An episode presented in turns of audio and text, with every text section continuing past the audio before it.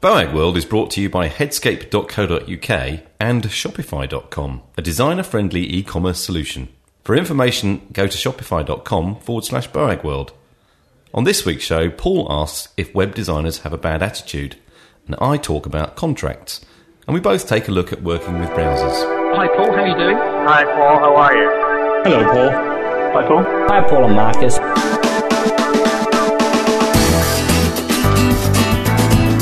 Hello and welcome to the first ever BoagWorld.com podcast. Boag World! Hello and welcome to the hundredth episode of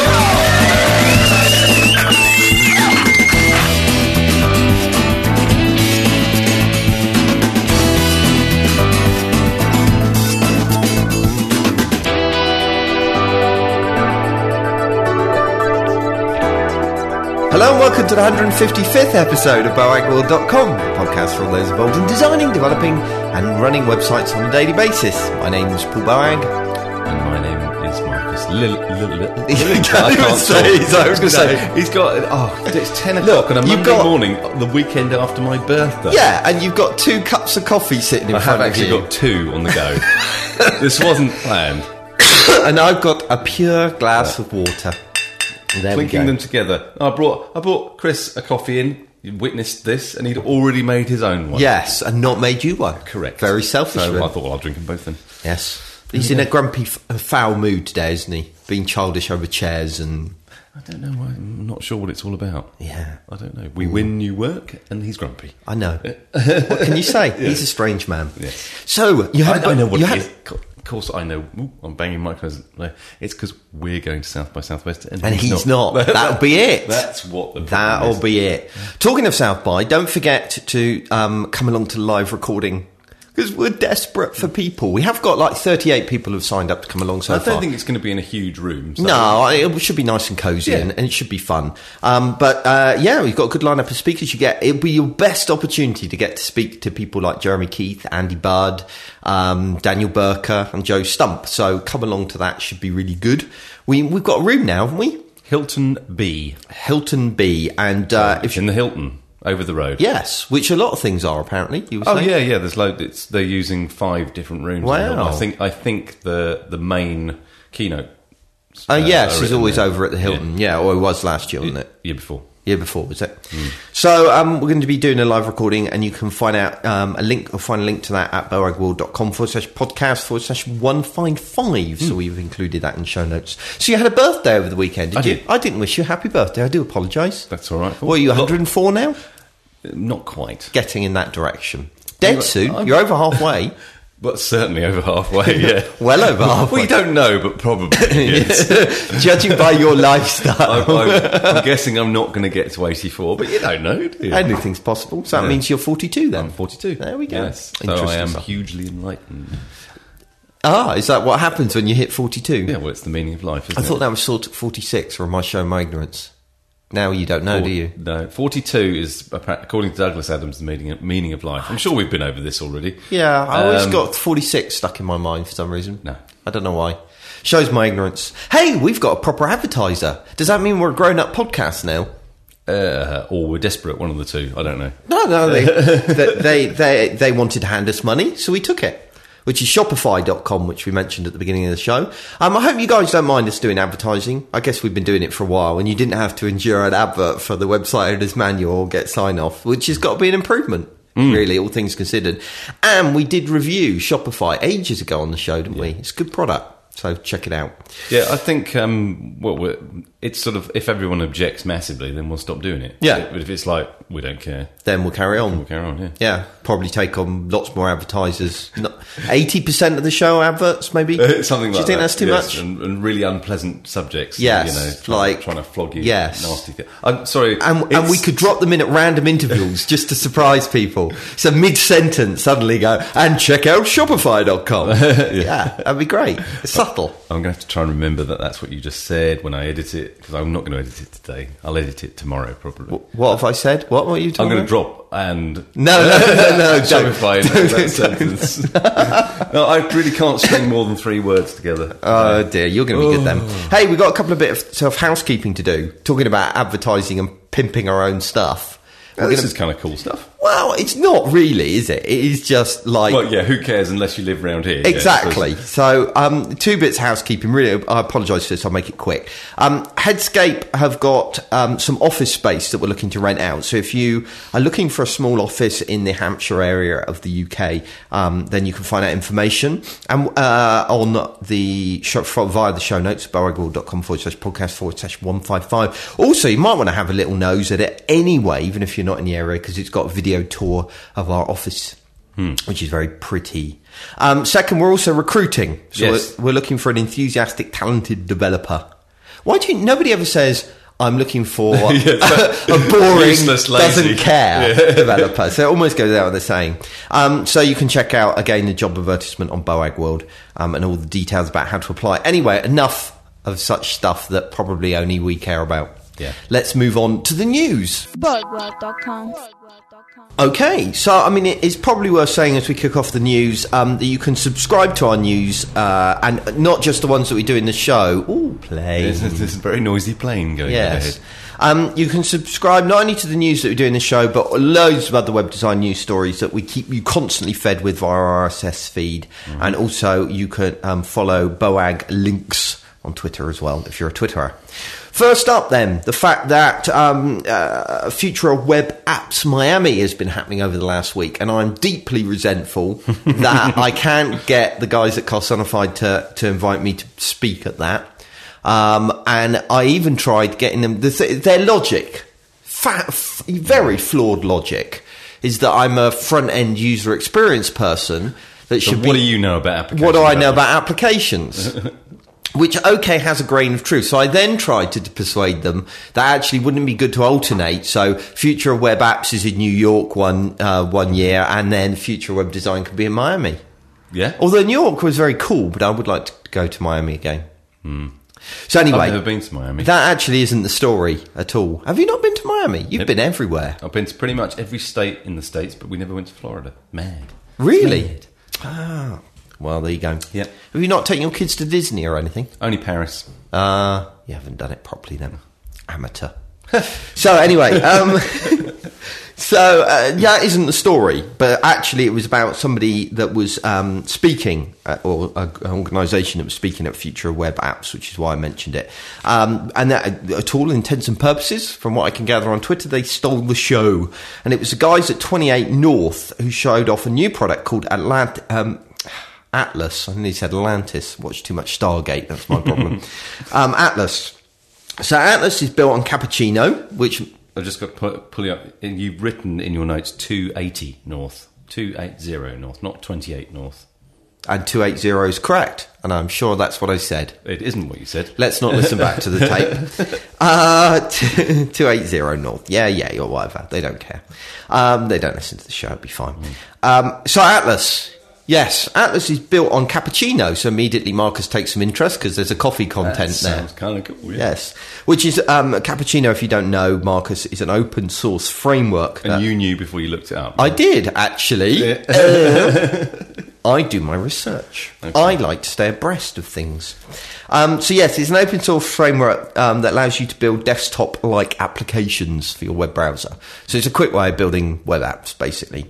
And that's what they've done. They've built um, an application called At- um, Atlas. I still want to say Atlantis. It's so annoying. Um, so 280 North. Oh, that's what I said. I said 280, didn't I? no. I'm sure I did. No, you didn't. I'll play it back to you afterwards. Okay. Um, 280 North have already demonstrated the power of Cappuccino before when they released 280 Slides, which basically was a browser based version of Keynote and is incredible. You ought to go and have a play with it, Marcus. It really is awesome. If you have to, ever have to give a presentation over the internet and you don't want to use something like, um, what is it we normally use? Web, um, something, GoToMeeting. You could use this instead because it would be just good. Okay. Um, however, um, Atlas uh, takes things to a whole new level and really kind of blows uh, 280 slides out of the water. In essence, it provides like a w- uh, WYSIWYG GUI environment within your browser to help you build desktop-like applications. So um, it allows you to build cappuccino applications without actually writing any code, and it does all of this within the browser. So, for example, um, there's a video demonstration that they, they give of building an RSS reader. Okay, and they literally build it in you know a few minutes. It's in, incredible, and it really does blow your mind. But well, first thing I should say is that in no way do I want to take away from their achievement. It's incredible. It really is very, very impressive. And it just leaves you kind of going, wow, basically we can fire all these developers now and just do stuff straight here. Yeah. Even Marcus can build applications. Yes, exactly. However, after I got over the initial impact, I did realise that I had seen this before. And it's very much like Adobe Flex, right? And anybody that listens to this show on a regular basis knows that I'm not exactly a huge flan, f- flan of fash. flan of, yeah, flan, I'm not a huge fan of Flash. It really is Monday morning, isn't it? It is.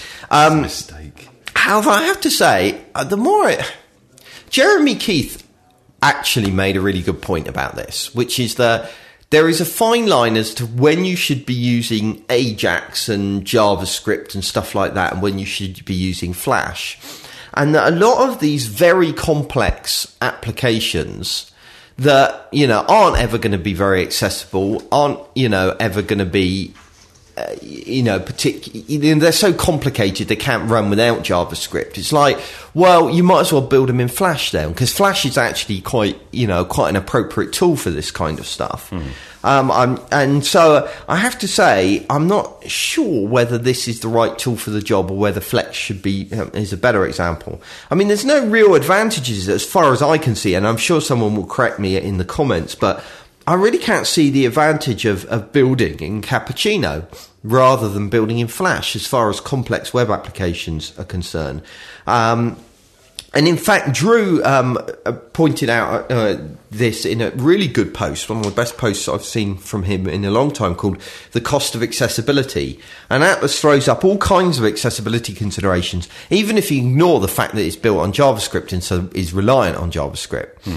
Um, and, and in some ways, Flex is a much more mature application for that kind of thing. So anyway, I don't know. Watch the video of Atlas, read Drew's post, and then compare it with Flex. And once you've done all that, post your thoughts in the comments. I would really like to hear people's opinion over, you know, whether this is actually a really use, useful application or whether it's just very mind-blowingly impressive. There's a kind of difference, isn't there? Yeah. So anyway, moving on. Our next story. So while we're still waiting patiently for the arrival of IE8, um, Apple have gone ahead and released their first beta of um, Safari 4. And in fact, it's not just, well, it is a beta, but they're actually, when you go to the um, Apple website and go to Safari, um, then this is actually what they're offering you to download. So, you, you know, they're not even offering you IE3 anymore. So it's available on both. three. Did I you say really, I- you're really not with it this Oh, morning. Monday are you? mornings, you shouldn't record this early on a Monday. Yes, I really like using IE3. It's Perhaps- one of my favourite browsers. Perhaps I need to start drinking coffee. no, I can't remember IE3. Can you? Oh, I do very vividly. Oh well, can't move Yeah. on. Too vividly, really, in many ways. Um, Although I haven't downloaded Safari 4. it is, it's, well, it's quite interesting. Let's talk about it for a little bit. First of all, it's available on the Mac and the PC. Okay.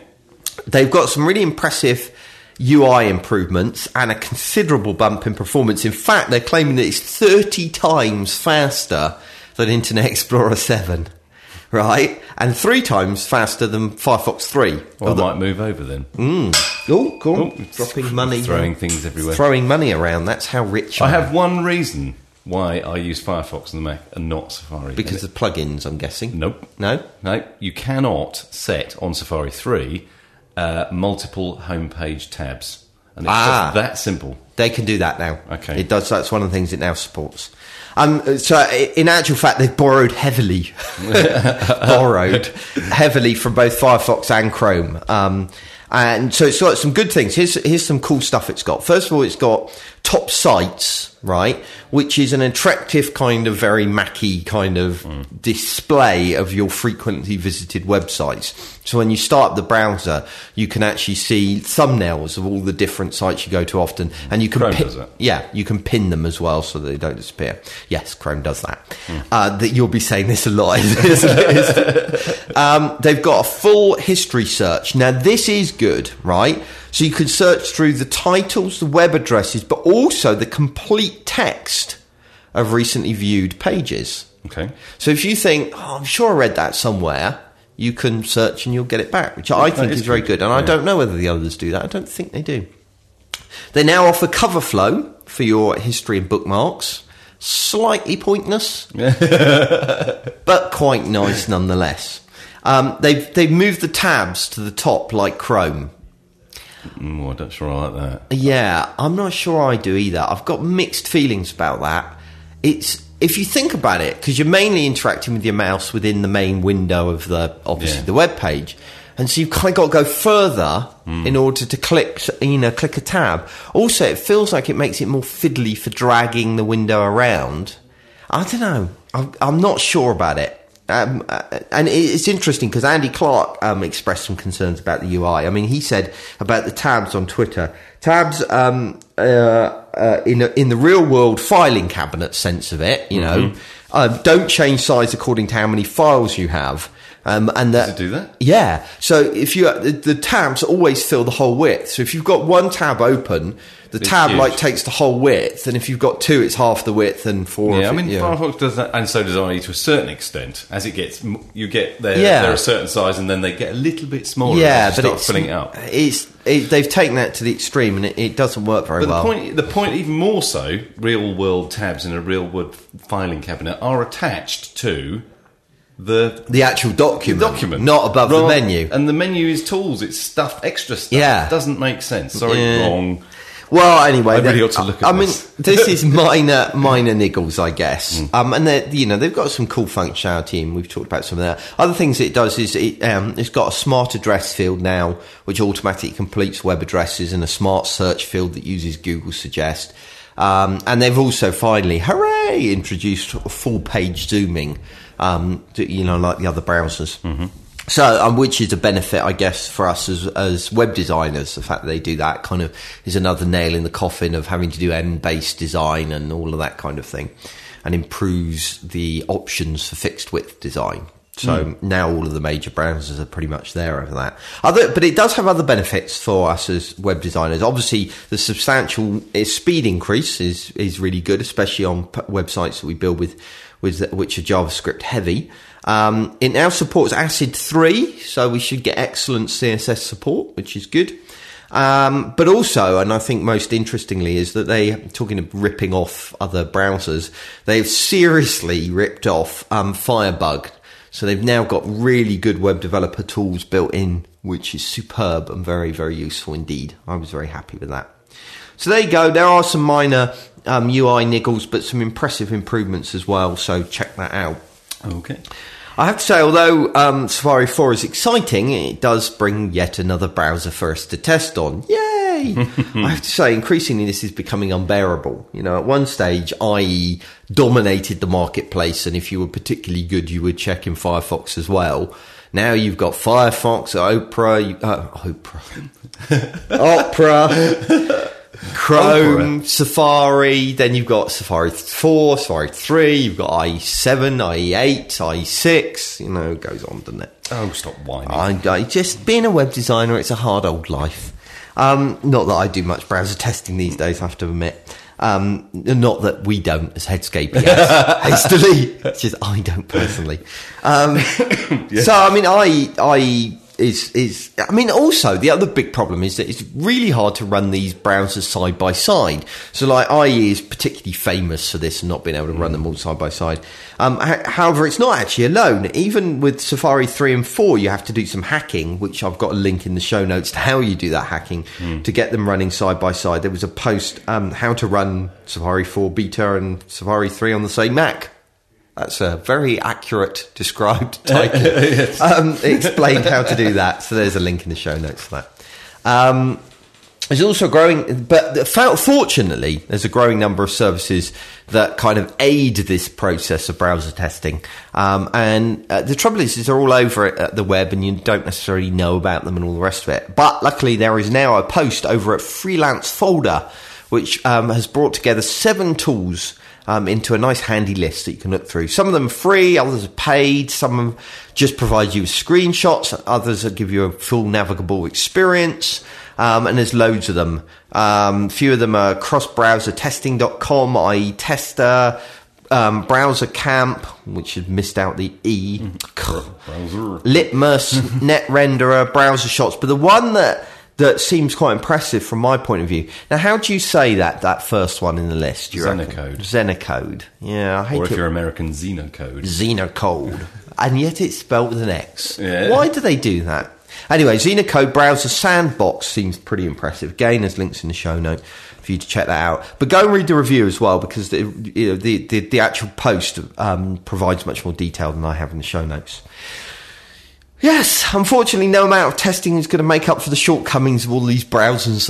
Browsers. Browsers. And so that brings us on to our last story for today, which is so, I mean, whether you want to talk about the lack of border radius support in IE or Firefox's failure to render text shadows, every browser has its limitations. Um, and in fact, there's quite a few things that no browser does that would be very nice if they would, Mr. Please Browser Manufacturer Man. Unfortunately, JavaScript can help overcome some of these limitations, uh, but plugging those kind of holes with JavaScript can be quite a lot of work. If you haven't discovered 15 JavaScript, uh, sorry, jQuery plugins to fix and beautify browser issues, which is a, a plugin, uh, sorry, is a, um, a post that Stanton has found this week for us, and it is excellent. So you, there's basically it's a list of a load of plugins that, that make up for shortcomings in browsers, um, and include things like supporting rounded corners in IE without lots of unnecessary code, getting browsers to display columns of equal, you know, of equal height, um, cr- uh, cross-browser text shadows, fixed position footers, preloading images, fixing IE's overflow problems, increasing the size of click targets, vertically aligning an element, and so on and so on and so on. So you get the idea. Check those out. Really good list of plugins. The only word of caution I would give is be careful using third party plugins, um, even if they are well coded. Um, obviously, if they're not well coded, you're going to have lots of problems. But even if they are well co- coded, they may end up conflicting with other plugins. Um, so you can end up with problems. So use them lightly. So there you go. That's the news for today. I think we're done and ready to move on to our feature. All right, so uh, a little while ago, did the ten harsh truths about corporate websites, and where I looked at the the problems companies have running their websites. Um, unfortunately, companies don't seem content anymore just to run a website. they also want to run online communities as well. So I followed up with another post, which is the seven harsh truths of running online communities, and I want to talk about that. Now, I think I want to put a big disclaimer at the beginning of this, which is that I'm actually really excited to see organizations embracing the idea of online communities, and I've always been very enthusiastic about communities. And in fact, I've been um, running communities since 1996. How old and decrepit does that make me sound? Um, and it- the problem, though, with a lot of companies that want to run communities are because they they don't want to be missing out because everyone else is doing it. Yes, which is not a good motivation, is it really? Yeah.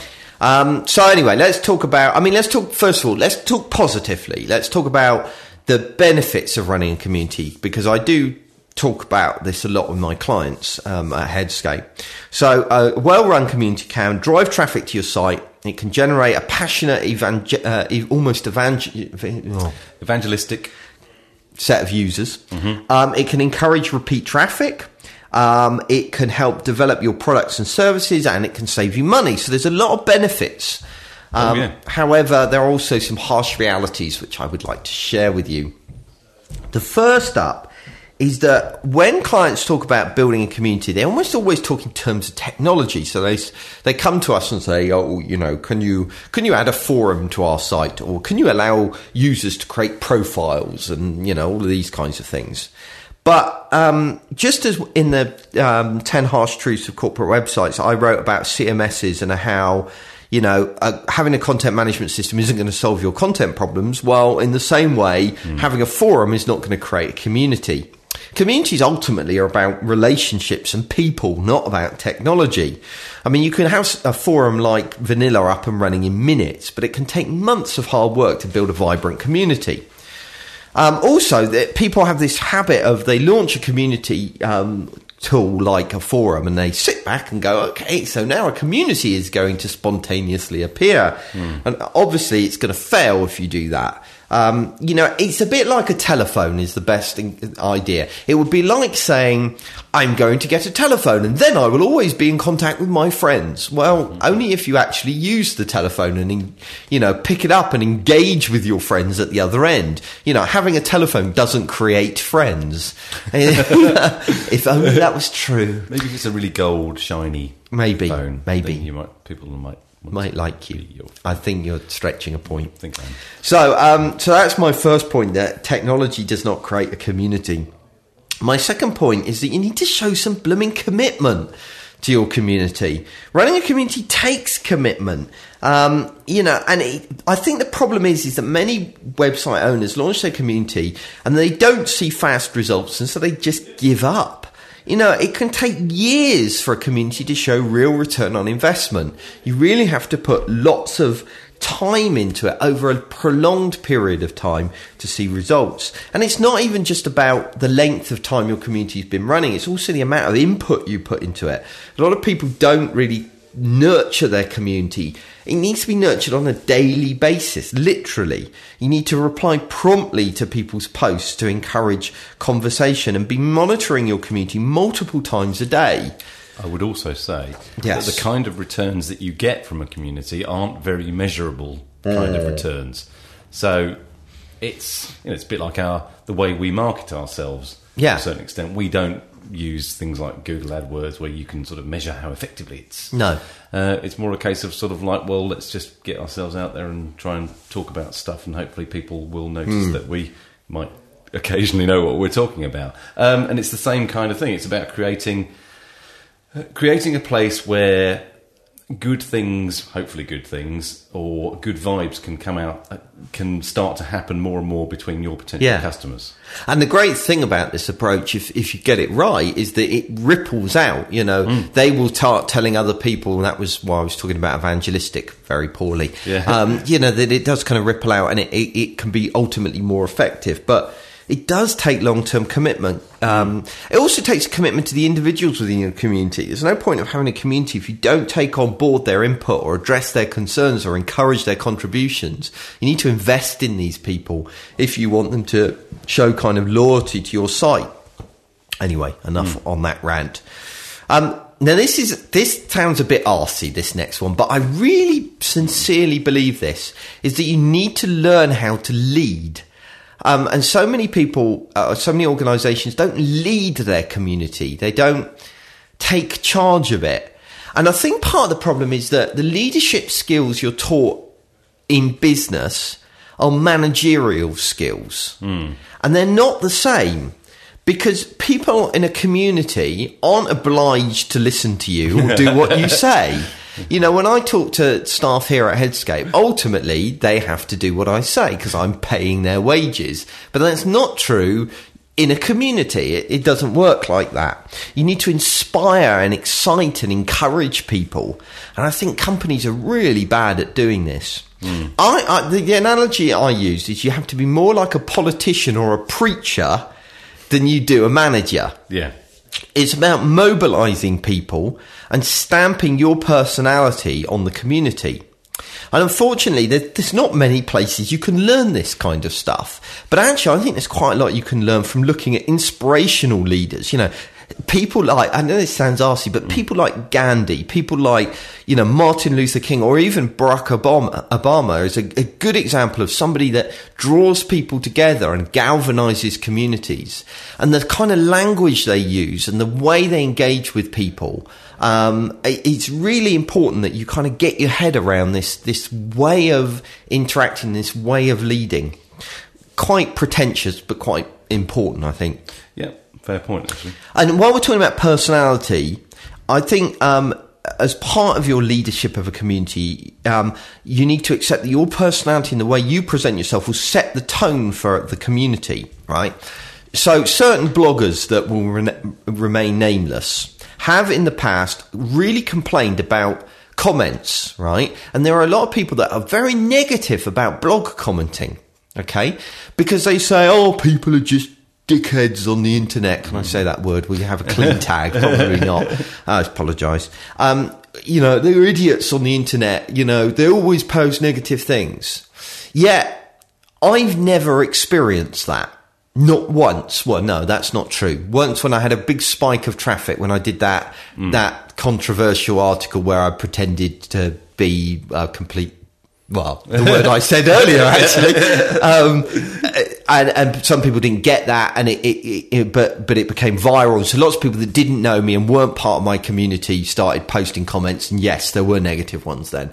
But within my community, I've had nothing but encouraging, brilliant feedback, really good contributions. And I think it's about the tone that you set as the leader of your community. And as I look at the people that have complained about commenting on blogs, if I look at the post, the way they post and the style that they post in, then I think that's reflected in the comments they get back. I mean, the most severe example of this would be um, digg.com, right? Digg has, has built a bit of a reputation uh, of encouraging um, harsh and juvenile comments. A lot of the comments that they get on, on Digg are a bit kind of teenage boyish and, and very childish and immature and, and quite negative. And it, it's become a little bit of a problem with Digg. But I have to say that I think that's primarily come from the leadership um, of its founder, Kevin Rose, and the way that he presents himself in the associated podcasts that he does, Diggnation.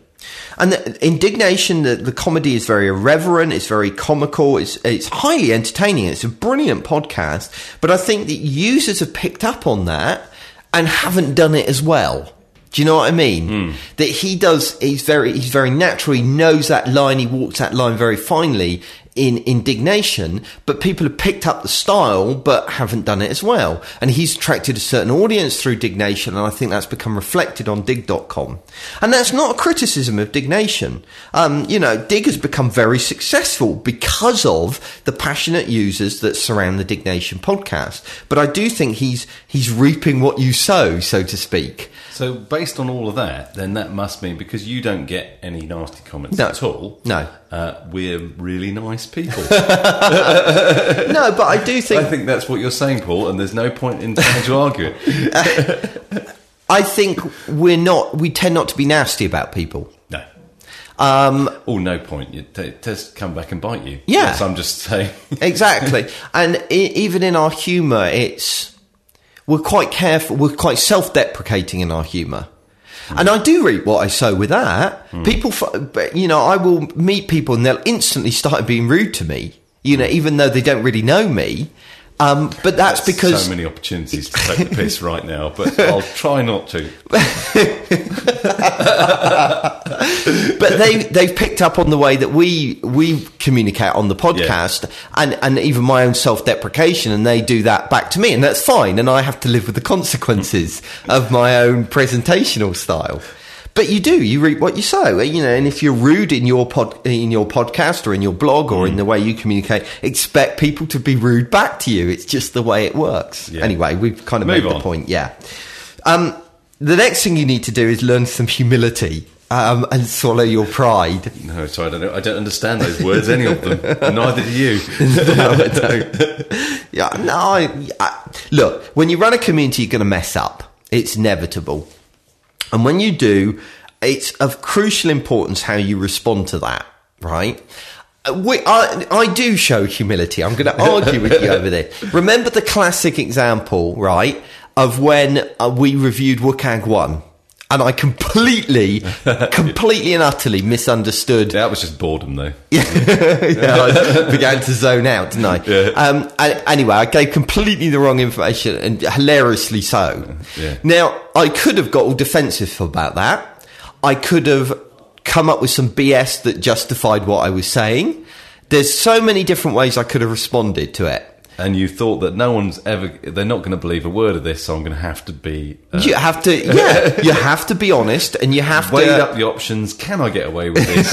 no. yeah, but that, but a lot of people don't do that. Yeah. A lot of people, when they get backed into a corner, they they become defensive. Um, you know, they really respond badly to confrontation.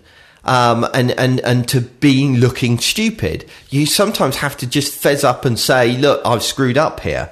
Um, I- and the web makes it worse as well because, you know, we've got, um, because of the distance that is afforded by the web, people are more critical than they are face to face. You know, um, feelings are often overstated and, and, and, and they come across as being more aggressive perhaps than they really are because we don't have those non-verbal signals that we're used to.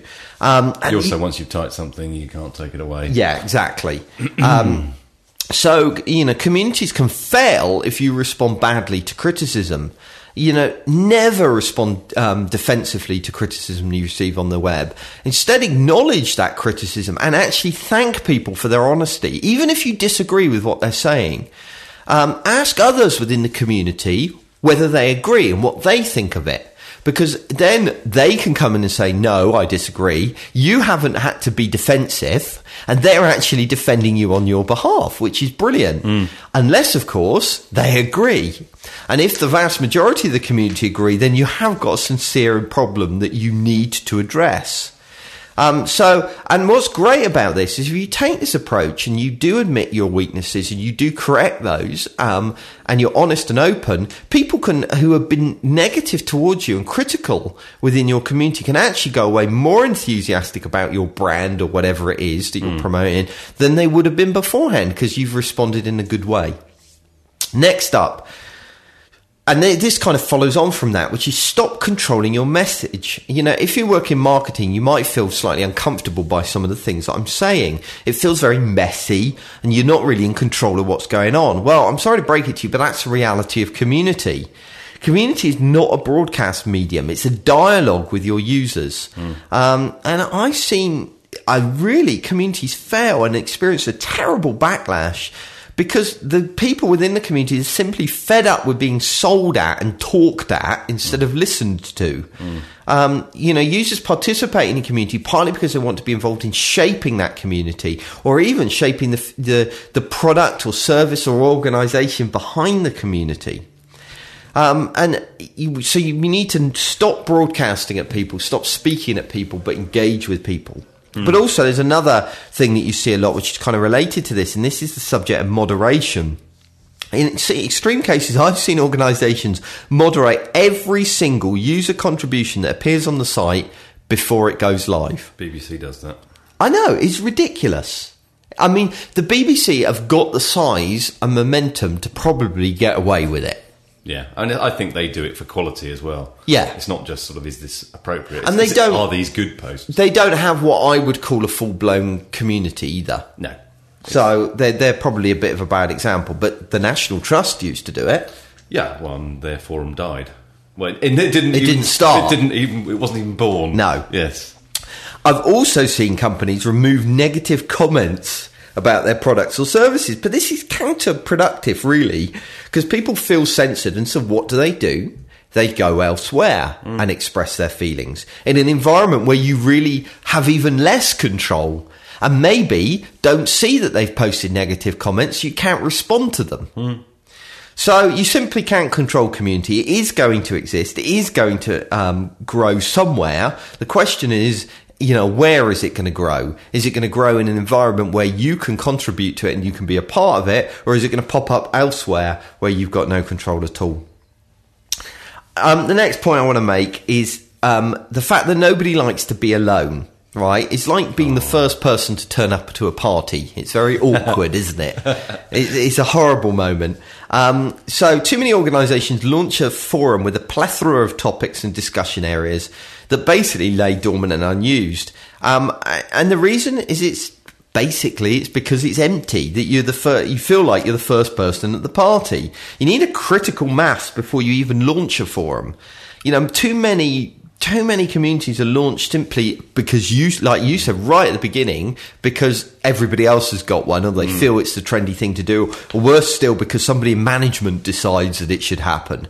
And communities like that rarely succeed. You need a load of people who want that community before you even begin it Um, also, what's this tendency to go straight to forums? Let's let's launch a forum. Everybody thinks a forum is the, the thing you should do to have a community, but actually, forums are quite a heavy duty community tool um, because you know they they've got lots of you can have lots of threads and stuff can get lost and disappear behind all of that. You know, maybe start your community with something like comments or reviews or a mailing list where everybody sees every post. You know, and also you need to be in there seeding discussions and stimulating conversation and that kind of stuff.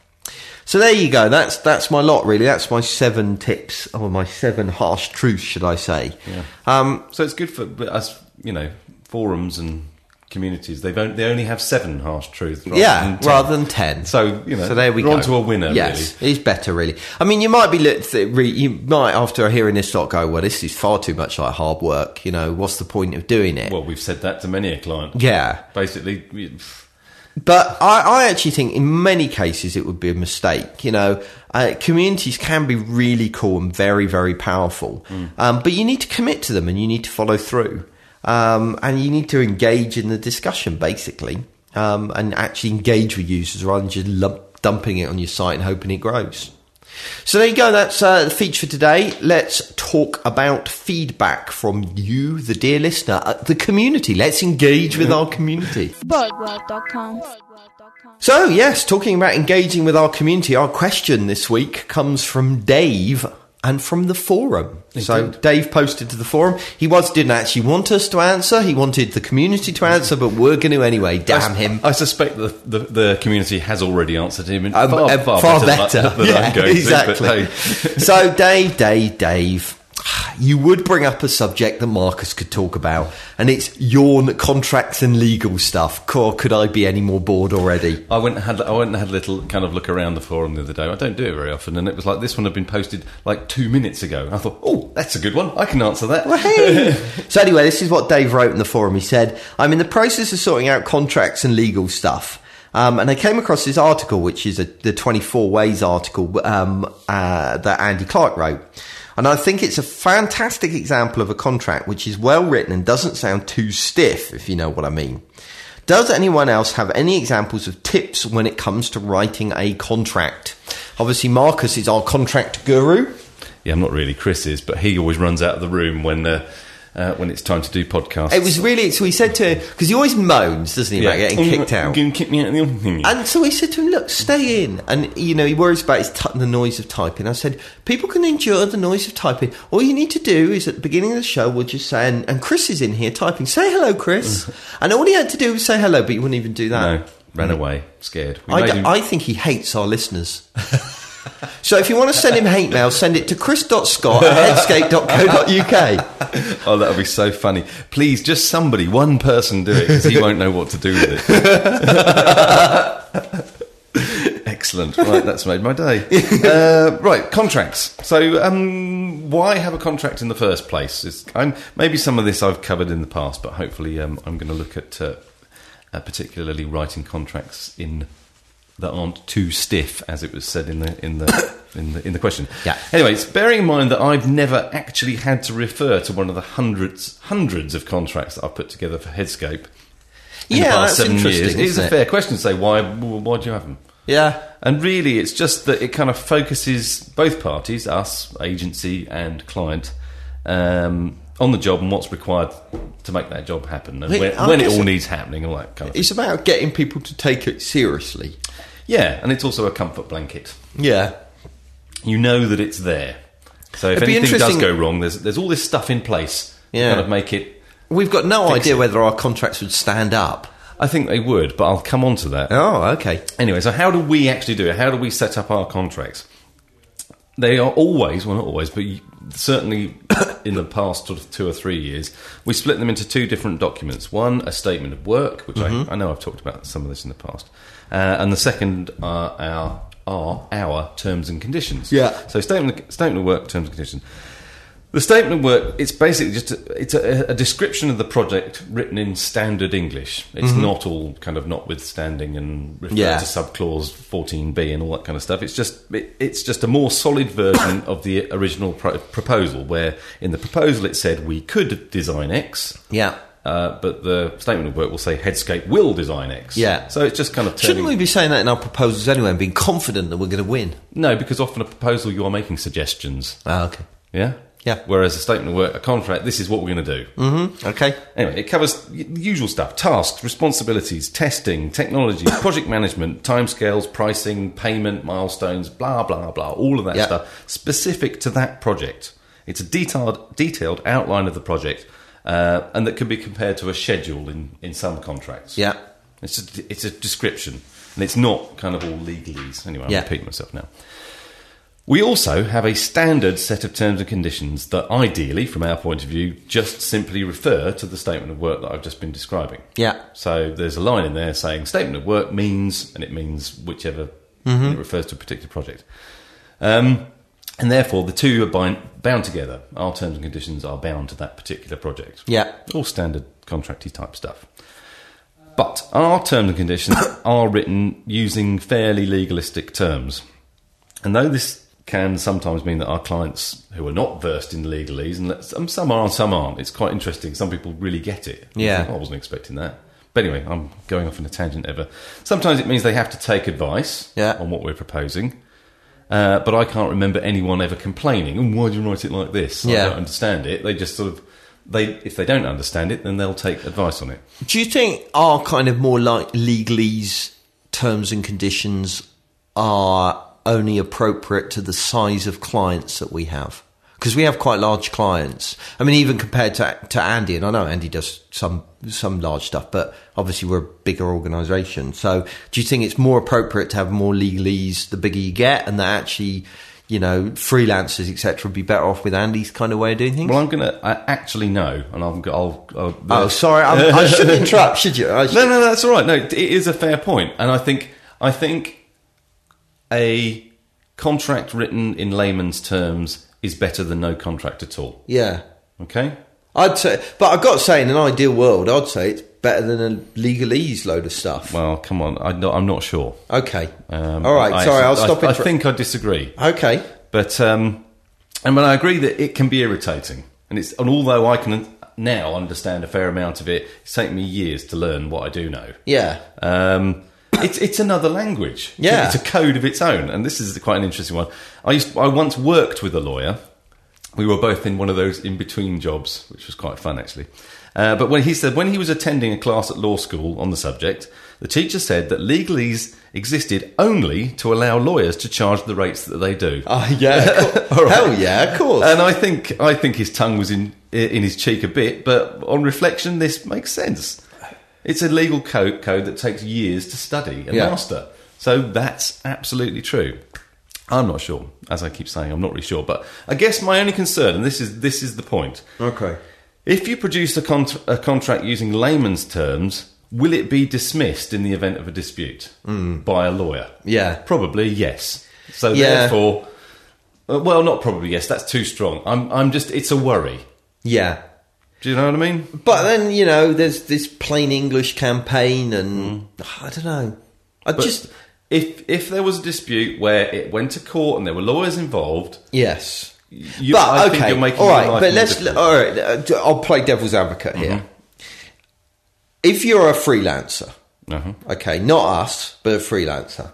If you're a freelancer, um, having friendly terms of service that are easy to read and approachable reflects well on you, okay, Mm-hmm. um, and probably helps in the relationship and establishes the right tone with the client and does all good things like that, which we lose because we have legalese, okay? Uh, yeah, I mean, I don't think we. Do, I think there are levels of it. Okay. There are contracts written to to confuse people. Yes, Ours this isn't one of them. no, no, no, I know that.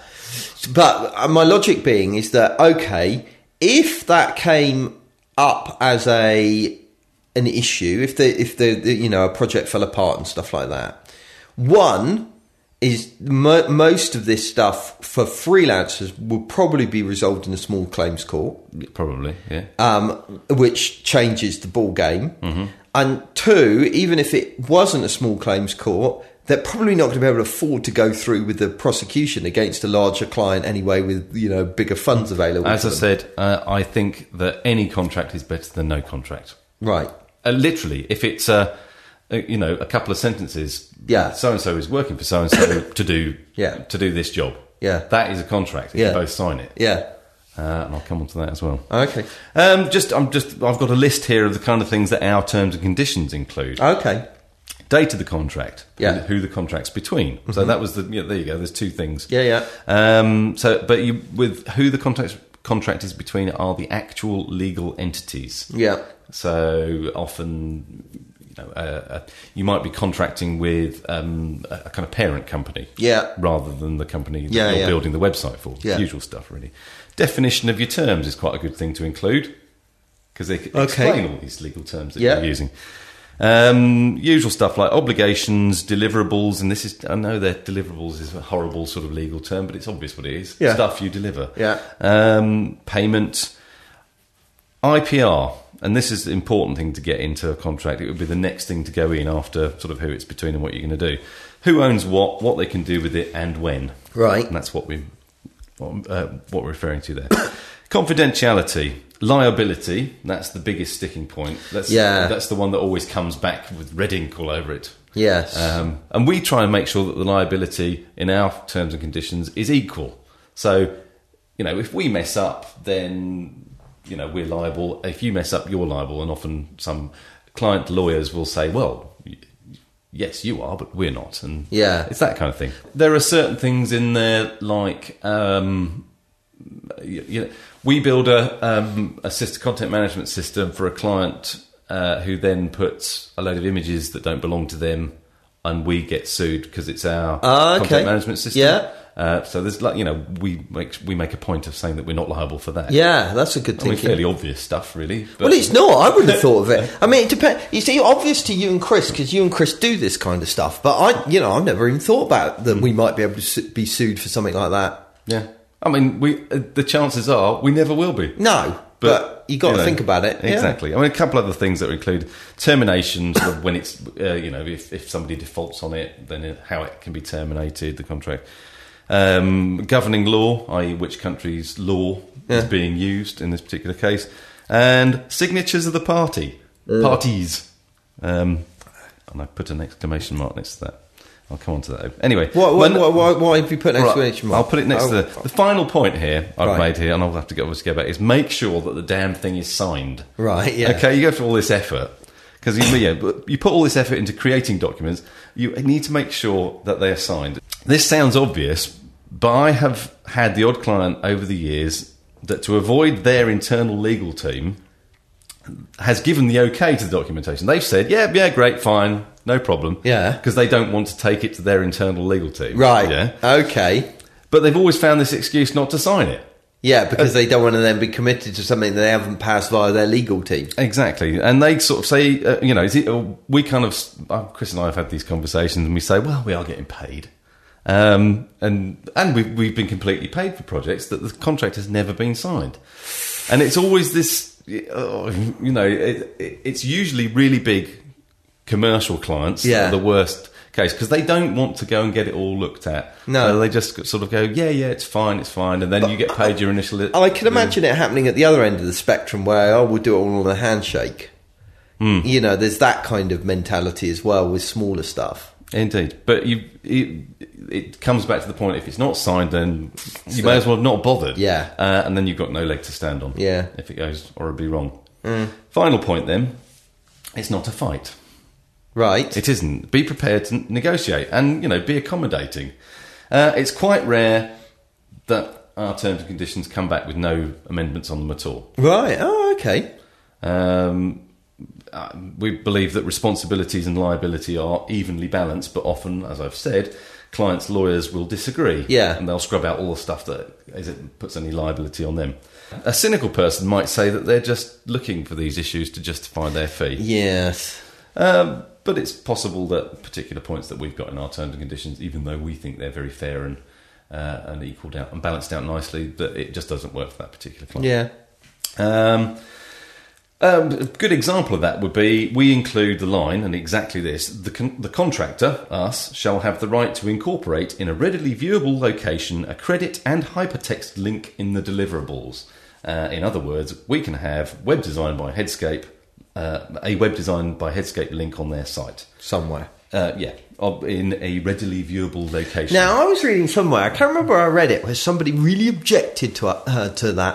well, quite a lot of clients do. Yeah. Um, but no, it was a web designer that objected to us writing that, or not us personally, but Yeah. people writing that into their. Well, the argument is always what's it got to do with the with the content on the site. That's always the argument. Yeah. you know, it's just an advert, and I don't want adverts on my site. Yeah. Um, I mean, is that not my? Uh, that strikes me as a classic example of you know when you um, you kind of you know a, a, cli- a client insists. I shouldn't be saying this, but a client insists on having more than one design concept, even though you know the right one. So you do one that's absolutely terrible, ju- or you purposely leave a mistake in to, in a design just so the client can you know pick it out and feel like they've achieved something and they won something. Do you know what I mean? You kind I, of no, I've got no idea what you're talking about. so it's almost like that, having something like that. It's okay, yeah, we drop that. And then you feel like you've given some ground. It's Am a- I saying too much? No, that's not that's not true in that case. Oh, is it all. not? No, with, that's what I'm, what I'm trying to say here is with T's and C's. If people come back with objections, unless it's ridiculous, go Yeah. with it. you Yeah. know. If anyone's going to take a risk here, and I'm and I'm talking about with kind of proper clients who you know not startup companies uh, you know a proper organization that does business obviously with lots of other clients then you should be if there's any risk to be taken then you the new contractor should be taking that risk Yeah, so yeah. well um, yeah I mean, we've uh, we even signed, do we not? We sign terms and conditions that aren't ours. Well, if, if an organisation has got their own standard terms and conditions, we've been known to use those, haven't we? Yeah, Yeah. Um, actually, that's my next note. Actually, says that Well, you, you said you, you said that that was your last point, so I presumed you'd I hadn't finished. finished it. Oh, okay, fine. Then I preempted you. Um, yeah, I mean, basically, some some organisations will flatly refuse to sign your terms, our our terms and conditions. Yeah. You have to use ours. Is what But that's say. fine. I mean, that's fine as long as theirs are reasonably fair and, you know, at least you've got some terms and conditions signed. Yeah, exactly. And yeah, that's what you've contract is there. there. no, I mean it's not ideal because often these types of contracts are general contractor Right. uh, terms and conditions that apply to physical delivery of the Yeah. deliverables by lorry, you know, Yeah. and all this kind of stuff. Um, but generally speaking, as long as you can refer to your statement of work or there's a schedule in there that you have had some say over Yeah. about this is what we're going to deliver and how we're going to do it, then you know that's better than nothing at all. Yeah. What I keep coming back to. So, um, to in summary, contracts are good for everyone uh, and worth investing effort in them. But make sure, and I guess this is a kind of fairly major point, make sure that you take legal advice if you're not sure what a client is asking you to agree to. That's it. Excellent. Good stuff. Um, so I think that about wraps up today's show, does it not? I believe it does. Have you got a joke? I found one earlier. Excellent. A look for it. Ah, here we go. An elderly man on his deathbed. He's on his deathbed. Even I can't. I'm still you- still hopeless. And you can't point the finger because you haven't been able to pronounce half your words today. Yes, but I'm managing to be this coherent without the injection of two uh, cups of coffee. Yeah, I need another one. Anyway, sorry. I shall start again. An elderly man is on his deathbed. Although he can feel the end is near, his senses are suddenly aroused by a wonderful aroma. He realizes his loving wife of 60 years is baking his favorite cakes. He finds the strength to drag his tired body to the kitchen, and as his frail, withered hand reaches up to the table, he suddenly feels the whack of a wooden spoon as his wife barks, Get off, they're for the funeral.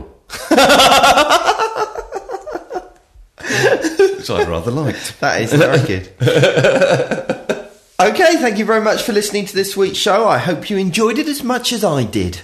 Me too. if he says so myself. Yeah. Um, don't forget, please uh, f- sign up for the um, live Boagworld at South by Southwest. It's upcoming dot uh, yahoo.com forward slash events or event forward slash one eight three six treble three one eight three six treble three. Thank you very Snappy much. upcoming URLs again. Yes, I, you can check it out in the show notes, boagworld.com forward slash podcast forward slash 155. Yep. Thanks for listening and goodbye. Bye. Hello, world of Boag.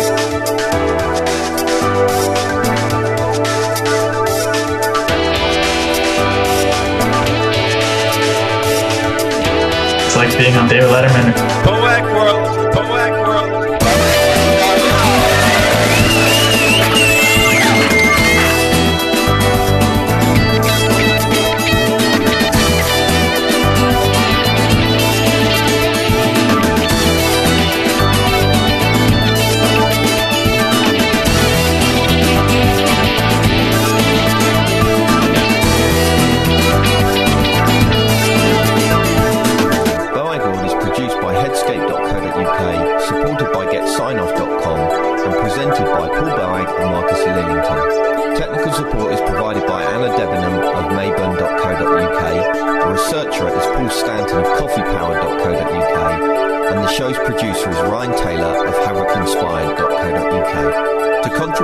show, visit boagworld.com forward slash contact. Call 020 8133 5122 or join our forum at boagworld.com forward slash forum.